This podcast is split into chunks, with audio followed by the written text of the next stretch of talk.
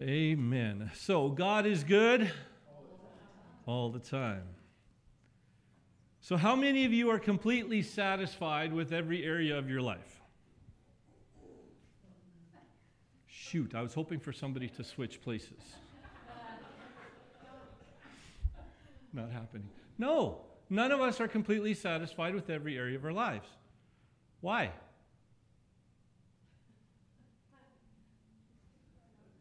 Don't know? Well, let's, let's see if we can figure that out today. Truth is, all of us, at one time or another, feel like something is missing. Right? Whether we acknowledge it or understand it or not, we've all had days that just seem incomplete. John 10:10, 10, 10, Jesus talking, he says, "The thief comes only to steal, kill and destroy. I have come that you may have life and have it to the full. Right? That's rejoicing news in itself. Right? The th- pastor has said this many times. If you have tr- questions about your theology, it's simple good God, bad devil. Keep the two separate. Good God, bad devil. Steal, kill, destroy. Abundant life. Fullness of life. So, what does a full life look like, though? Right? What is a full life? I have a good job. I have a couple of hobbies. A wife that I get along with. Two kids that tolerate me. And a dog that's finally house trained. That's a full life. Sort of. I have a few friends that I get together with once in a while. I'm in good health. All my physical needs are met. What more could I hope for? If you look around at somebody who has these things, you would think they have a pretty full life. Nothing is missing, as it were, in the appearance of it. Well, if you want to live a shallow, superficial, meaningless existence, you don't need anything other than those things. But even with all these things, I guarantee you that something is missing. Deep down inside you, there's an emptiness, a void that somehow needs to be filled. And many people don't know what it is or how to fill it. It's called purpose. We can have all the things, but if we don't have purpose, it's meaningless.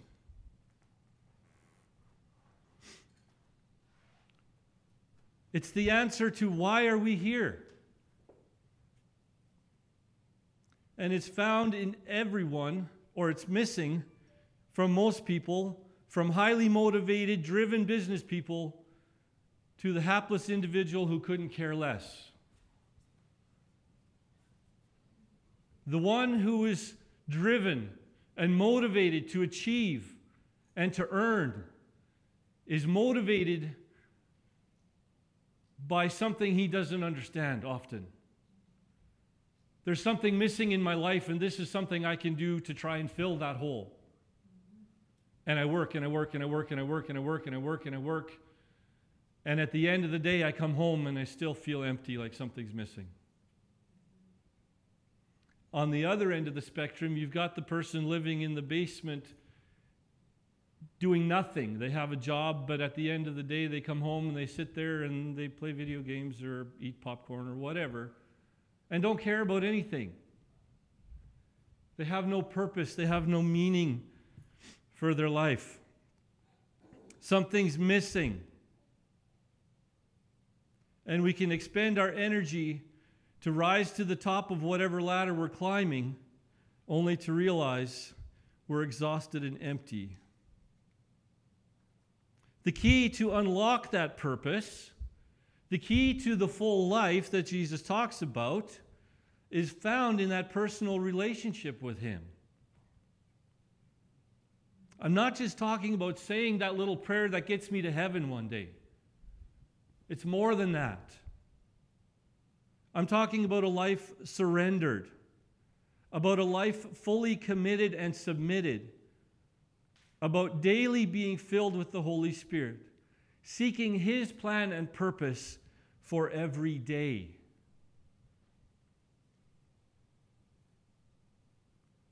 We have the Holy Spirit. When we're born again, when we accept Christ, when we accept His sacrifice, Holy Spirit takes up residence within us. Right? It's the promise of God, it's a deposit from God of things to come. We have the fullness of God. Everything that God is living inside of us by the Holy Spirit. His divine power has given us everything we need for life and godliness. We have all of His promises that we can rely on, we have His word that cannot fail. And yet, sometimes at the end of the day, we look in the mirror and we say, What happened? What happened to this day? Why do I feel unfulfilled even though I have all this good stuff?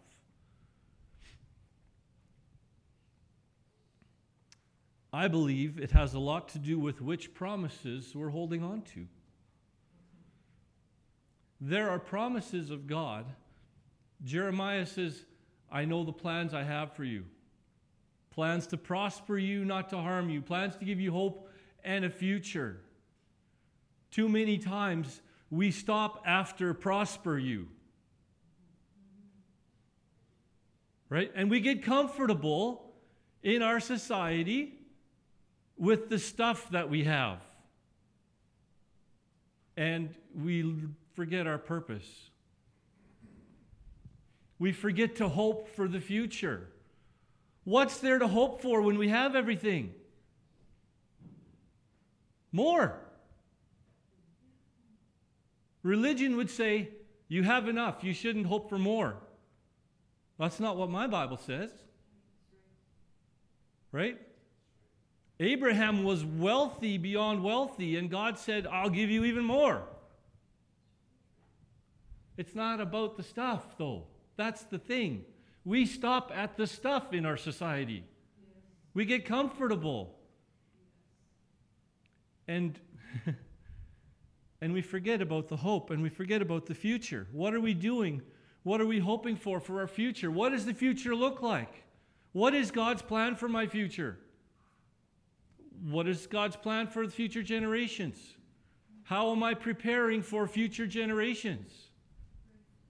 Right? And that's what we need to step into. We have all the things, we're comfortable. Our Western culture, we're so insured we don't need God. We have so much stuff, we don't need God. And yet we need God more than many other places. We were in Africa a month and a half ago. They don't have the stuff, but they have God. And they're excited about God.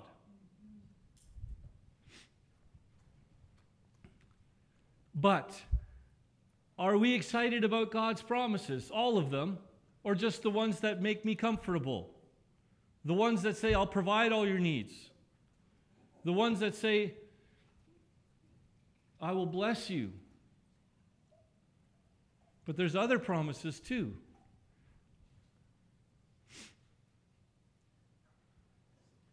Are we living in the fullness of God's plan? Are we living in the hope of the future? Are we nearsighted?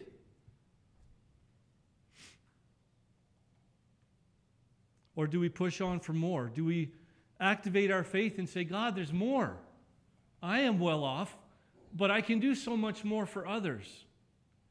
I have energy, I have ambition, I have ideas. I know people that need.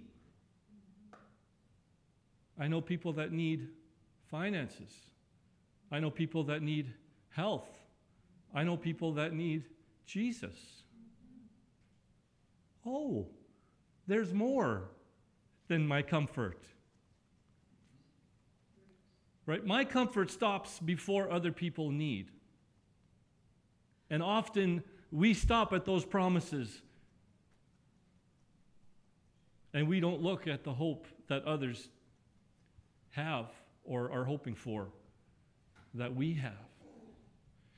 Right? So, are we looking at the promises that make us uncomfortable? Well, which promises make us uncomfortable?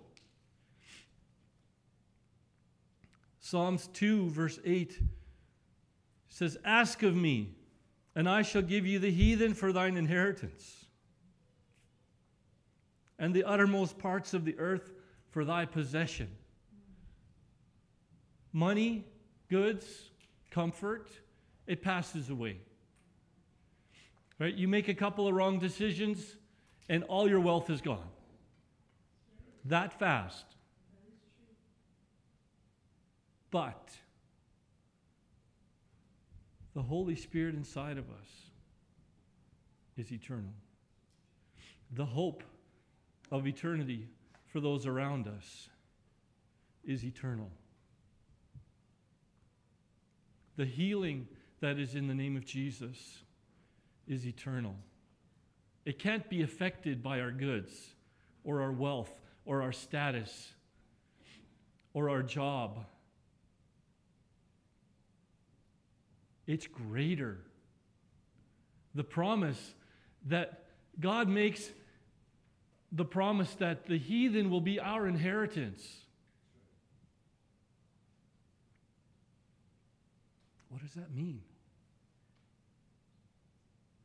When we get to heaven, there's a reward waiting for us. And in that reward, are all the ones that we influenced for the kingdom. That's our inheritance. Yes, it's good to have abundance here, it's good to have affluence, but we need to use it right. It needs to be subjected to the sovereignty of God. Ask of me, and I will give you the heathen as your inheritance. What does that mean? God, my neighbor, needs Jesus. Give me an opportunity to share your love. Give me an opportunity to pray for somebody today, God. Give me an opportunity today, God. And then you will find that fulfillment that completeness. See, whenever you go through a day and you ignore Holy Spirit prompting you, there's a piece, I'm going to call it a piece of sludge, for lack of a better description. There's a piece of sludge that just kind of takes a spot in your heart. And at the end of the day, it builds up and it builds up and if you haven't been obedient to the Holy Spirit, you feel like the bottom of a barrel of sludge. It just kind of weighs on you. When you're obedient to the Holy Spirit, when you follow His promptings, it's just a river of life. We have that river of life. In prayer this morning, it came up trouble the waters. Holy Spirit within us is that pool, that pool of Bethesda where the man's lying there, John 5. The man's lying beside the pool, and Jesus comes and says, Do you want to be healed? He's been crippled for his life. And the man says, I can't get into the pool because nobody helps me. And Jesus said again, Do you want to be healed? Eventually, the guy says, Yes, I want to be healed says, okay, get up. We have that pool, that life giving water inside of us. We need to trouble that water. I need to trouble that water inside of me so that when I meet somebody that needs Jesus, it's already stirred up and ready to deliver. I can't be satisfied with comfortable. My faith isn't built on comfortable. It takes a certain amount of faith to get all your needs met, often. But there's a point where I can do it myself. Right? You get a job, you work hard, you plan and strategize, and you can do it yourself, mostly. But there's more. God wants us to stretch. He wants us to grow. He wants us to look beyond what I have now. My faith got me to this point. But if I don't grow my faith and push further, my faith is dead at that point. We need to grow our faith. We need to grow our faith financially. Be faithful with your tithes. Give when there's opportunity to give. So, Find other areas and then call it in. Say, God, I'm planting this seed, I'm sowing into your kingdom. Angels, go out and bring in the harvest. And when you talk to your neighbors, start with prayer. You cannot win a single person to the Lord unless somebody's been praying for them, unless God's been calling them. Often, we are the ones that need to be praying for them. Right? Because maybe nobody else knows them. And so we pray, we call them in. Father, call them, commission your angels to minister to them, soften their heart so that when they hear the gospel, they will respond. And stretch your faith. God, who do I talk to today that needs you in whatever form? I had opportunity this week talking to a gentleman, perfect stranger. I'd seen him, I think, once or twice during the week beforehand. And he was having coffee where I was, and we were chatting, and before he went, I said, a few questions if I could. You know, if you got a minute, can I ask you something? And I just asked him, where do you stand in regards to eternity? And we chatted. I had opportunity to share Jesus with them. And we parted ways. I don't know what is going to come of it, but the seed's been sowed and the Holy Spirit is working. But it was a simple little thing, it was an obedient thing. And you know what? I was completed, it was fulfillment. Right? We don't need to see the big results. We just need to do the little things that Holy Spirit asks of us. But we need to stretch our faith. And that's how we stretch our faith. We grow and we call it in. Those heathen, those that are lost, Father, let that be my inheritance. Church, let that be our inheritance. Those around us that need Jesus. John 14, verse 12, Jesus says again, I tell you the truth. Anyone who has faith in me will do what I have been doing. He will do even greater things than these because I am going to the Father. What did Jesus do? He ministered to the lost and the broken. He destroyed the works of the devil. He broke down strongholds. He broke down barriers. He destroyed rejections. He destroyed discrimination.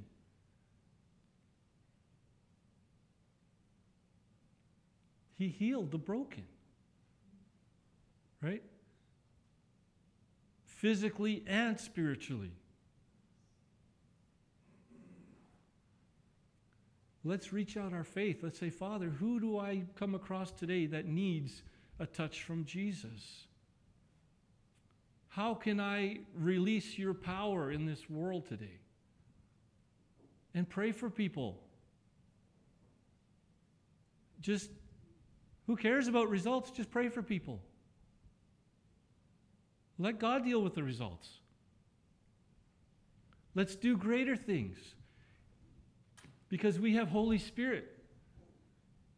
We can offer salvation, we can offer eternal life, we can offer healing, we can offer restoration, wholeness of spirit and body and mind. But it all comes when we reach beyond where we are now. It's easy to just walk by people that are different or hurting and broken. Somebody somewhere had done a test, a university, and they had a group of 100 people, students. It was a, a seminary college, whatever. A group of 100 students. And they were all supposed to give a lecture on the Good Samaritan. And they were supposed to be at a certain destination at this venue at a certain time.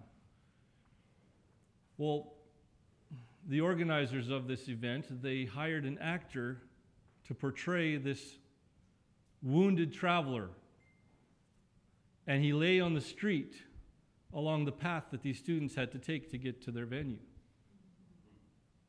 And they wanted to see how many would stop and help this person. And as the day progressed, they moved him closer and closer to the door. It, so much so that the students had to step across him to get into the building. And 10% of the people that were on time for their meeting stopped to help.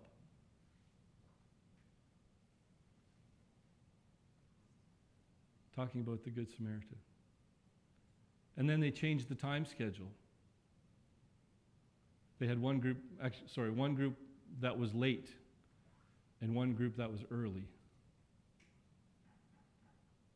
And most of them just walked by. The ones that had extra time, they stopped and helped. I think 70% stopped and helped. But the ones that were late or barely on time walked right by or stepped over the man in order to give this lecture on the very topic that they were experiments in. What do we do? Will we do the things Jesus did? Will we press for greater things? What is our faith activated by? Trying new stuff, right? We don't grow our faith by staying where we were. We will never do greater things if we don't do greater things. Father God, thank you for your word this morning. I thank you for your spirit. Thank you for that living water that's inside of us, Father. Give us opportunities. Prepare our hearts to minister to those around us, Father, that we can grow each other, that we can grow your kingdom, that we can heal the broken and reach the lost. Father, trouble the waters within us, stir it up within us. Stir up our faith. Stir up our obedience, Father. And give us a heart for the lost and broken. In Jesus' name, amen.